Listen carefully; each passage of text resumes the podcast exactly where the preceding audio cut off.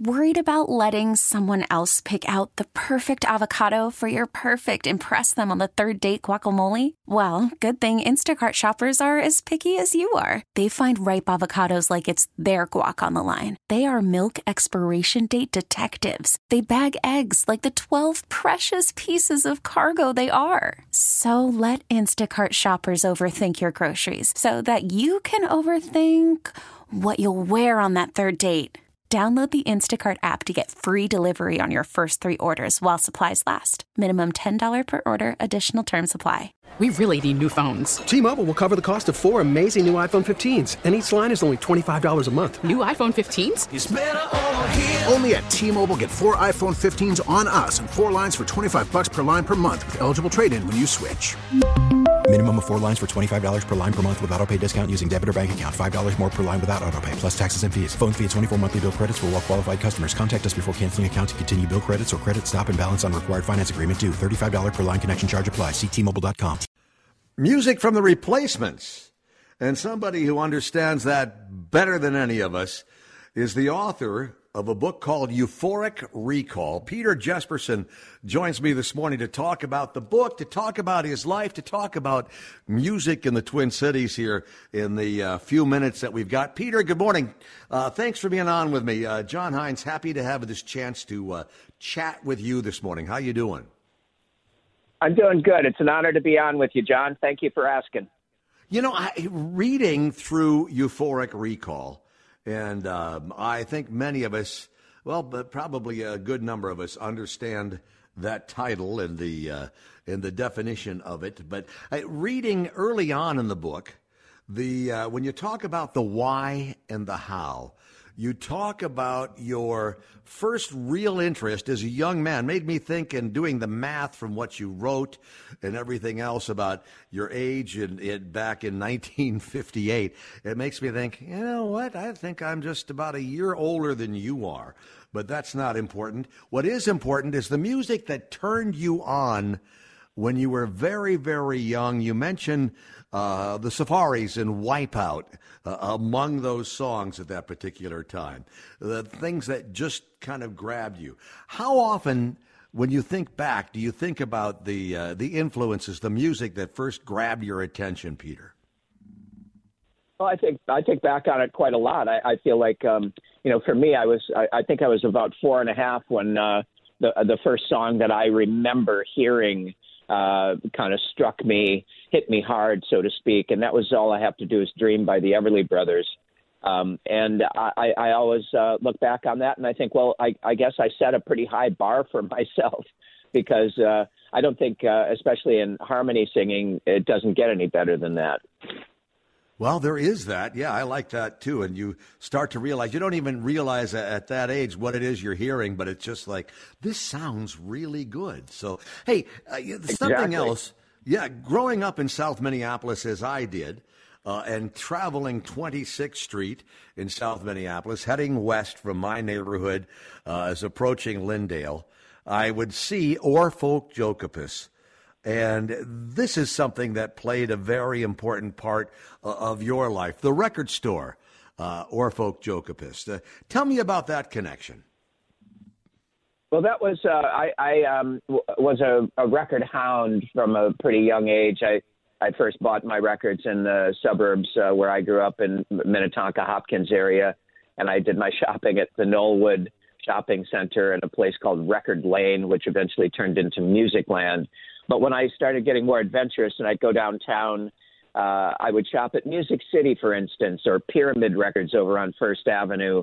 Um, some of the uh, more eclectic record stores, I guess, but um, they were always run by, uh, you know, older folks and and businessmen, and so uh, gradually the um, younger people started taking over the record stores, and the and the first place I really shopped at was the Electric Fetus uh, first independent record store, I should say, that I shopped at was the Electric Fetus over on the West Bank. But that led me to, uh, uh, you know, just seeking out all the other record stores that were opening in that boom of the late 60s, uh, early 70s. And, and I discovered one called North Country Music. And that was over, uh, originally over by Lake Calhoun, had a couple other locations before it landed there at 26th and Lyndale in your neighborhood, John. And, um, so that was uh, at a certain point it was North Country Music, and then it became Oar Folkjokeopus when it was taken over by a new owner. And I was simply offered a job by the new owner uh, in the spring of 1973, and um, I was in there uh, pro- probably almost every day.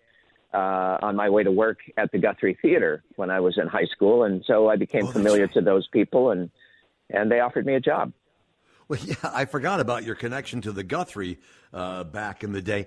Also, though, we started out this this conversation, Peter, talking talking with Peter Jesperson, and the book is Euphoric Recall. Uh, brand new, just came out um, a couple of weeks back. But we started out with the replacements, and the replacements proved to be pivotal uh, in your life, in your musical maturation. I guess would be the best way to say it. Oh, absolutely. It was a, uh, it was the discovery of a lifetime. Really, I mean, I've worked with uh, lots of different groups. I've been fortunate to work with some unbelievable songwriters and musicians and singers, and um, uh, but I think the experience I had uh, running into the replacements in the spring of 1980 was uh, one of the most important things that happened to me in in my career uh, Paul Westerberg, the lead singer of the band, brought me a demo tape that had four songs on it, and it just lit me up. I I hadn't heard.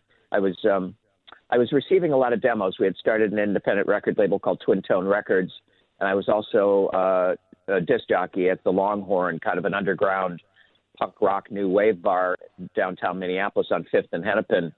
And um, so I was getting a lot of submissions, and, and Westerberg had given me the tape to get a job at the Longhorn, try to get his band a, a gig at the Longhorn, opening for somebody. Uh, and uh, I mistook it for him submitting it to get a record deal. And so I actually asked him, Are you thinking about doing a 45 or a full LP? And there was a long pause on the phone, and he said, Oh my God, you think this stuff is worth recording? I was just trying to get a gig at the Longhorn. So I said I can help you get a gig at the Longhorn, but I uh, I do think we should talk about recording, and that really is uh, another very simple way that that began. Yeah. Well, I mean, we, we you mentioned twin tone. Uh, later on, the the, the uh, development of New West after twin tone went by the wayside. New West came up next. I I love. Tell me briefly the story because you had some some pretty darn good talent on New West, including one of my all time favorites, Kris Kristofferson. Tell me about that meeting where he walked in to the room and you weren't even facing the door, but you realized who it was. Well, we uh, uh, the gentleman who owned New West was uh, Cameron Strang, uh, a music uh, entertainment law person who uh, came from Vancouver, British Columbia and was living in Los Angeles and started a record label in 19 what year would that have been? 1998 and I came along in 1999 we had cl- kind of closed Twin Tone down uh, in in 1998 and I was looking for something you know what was next on my horizon. And uh, apparently this Cameron Strang got wind of my being between jobs so to speak. And uh, he got in touch and uh, we started talking, and um, it was very interesting. I was living in Los Angeles at the time. I'd moved there in 1995, and um, so we had a meeting uh, that I thought, oh, this is probably going to be a quick meeting. We'll we'll sit down and talk, and we'll see how we feel about each other. We ended up sitting there talking for five hours, and um, and uh, I really just liked the way he thought about the music business. I, I actually asked him I said, uh, I, I've already been with a label, you know, our own label that we started in Minnesota mm-hmm. uh, for about 20 years now. What's what's the goal with your with with your label? And he uh, kind of looked at me very thoughtfully, and he said, you know, I'd like to create a place where people can make a living doing what they love to do. Ah. And he was uh, referring to not only the artists on the label but the staff. And so that's how that relationship began. And we started uh, really, we were pretty fearless reaching out to people uh, even though we were a small, unproven well, label. Um, I think the first big artist we brought in was uh, Delbert McClinton. Yep. And uh, yep. we we uh, convinced him to uh, jump on board, and uh, that record ended up uh, being uh, the first record we made with him was called Nothing Personal. We sold about 125,000 copies of the record and won a Grammy for best uh, um, uh, Americana record a, at the Grammys that year. So not that a was bad pretty amazing, start, and Peter. that was uh, not, not, a bad, a bad start. St- it really was. No. Hey, listen, I, am running up against the clock here, so I, I need to. Uh, I would just want to remind people the book is called Euphoric Recall. It's a great look at music, uh, the Twin Cities and beyond, and somebody who was there uh, sort of uh, shepherding the entire project all the way along, Peter Jesperson, author of Euphoric Recall. Hey, thanks for joining me this morning here on News Talk 830 WCCO. Thank you so much, John. T-Mobile has invested billions to light up America's largest 5G network from big cities to small towns, including right here in yours. And great coverage is just the beginning. Right now, families and small businesses can save up to 20% versus AT&T and Verizon when they switch. Visit your local T-Mobile store today.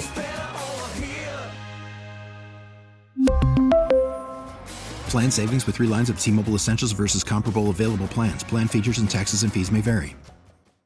Hey, Rob Bradford here. I have set out on a mission with my good friends at FanDuel to prove what I have known for some time baseball isn't boring. Now I have a daily podcast to prove it with some of the most notable people in the baseball world, screaming baseball isn't boring from the mountaintops or at least agreeing to come on our show. Players, managers, GMs, and yes, even the commissioner of baseball, Rob Manfred. It has been a constant wave of baseball's most powerful voices. So join the revolution. Subscribe and soak in Baseball Isn't Boring. Listen on your Audacy app or wherever you get your podcast. You'll be glad you did.